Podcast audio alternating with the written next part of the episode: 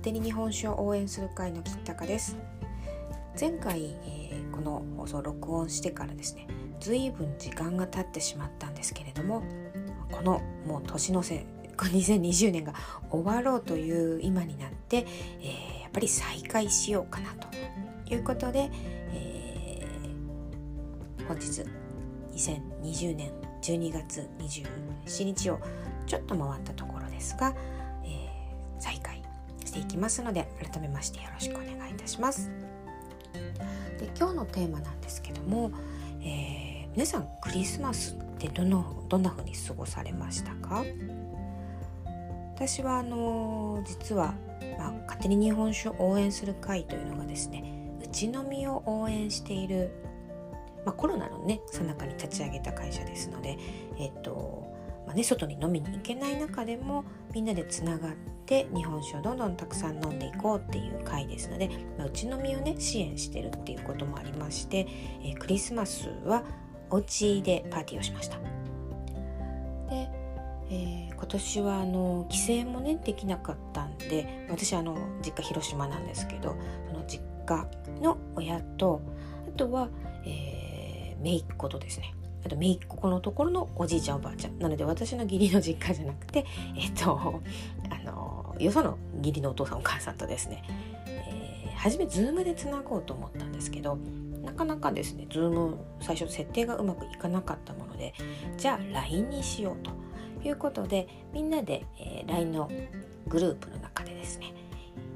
つながって、で画面出しながら一緒に、えー、歌を歌ったりとかですね、ご飯を食べたりとか、そんなことをするという会を行ってみました。で、まあ Zoom にしないでこう ライン にしたんですけど、まあ、画面的にはよっつ使ってたので、の ライン の画面でもよにんぐらいだと、あよっつ画面ぐらいだとですね、まあ、そんなにあのちっちゃくもなく、あの寂しい感じもなくできる感じでしたね。で、あのー、しかも、あのー、Zoom と違ってですね、結構あの遊べるんですよね。まあ、背景がつけられるのはもう Zoom も ライン も一緒なんですけども、背景どころかですね、自分の顔とかもいろいろ変えられるのってご存知でしたか？ライン の機能としてそういうの持ってて、まああの以前からこう姪っ子がですねその機能大好きで、まあ、変顔の写真とか撮ってよく送ってきてたんですけども、それをですねみんなであのビデオ通話しながら、あのじゃあ次はトナカイの顔にしてみようとか、えっとパンダの顔にしてみようとか、あとはあのめっちゃ変顔ぶっさいくな顔になるもあるんですね、フィルターみたいなのもあるので、それぶっさいくな顔にして、でみんなでじゃあ記念撮影ねなんて言いながら、あの写真を撮って、ですぐまた ライン で共有してなんてことをやっていました。なので、まあ、案外ですね、あの普通にこう会ってやるのとはあやるパーティーとはちょっとまた違う楽しみ方ができたかなと思います。とはいえ、これがあのずっと毎年毎年続いて、あのもうねあの一緒にパーティー二度とできないとかだと、それはそれで寂しいとは思うんですけれども、まあね、あの年寄りやっぱりあの基礎疾患あったりでリスクも高いっていうのもありますので、なんか心配なく一緒に楽しむ手段としては、えー、ライン 通話 ライン 通話だとね、やっぱりあのお年寄りでも結構ですねハードル低いんですよね。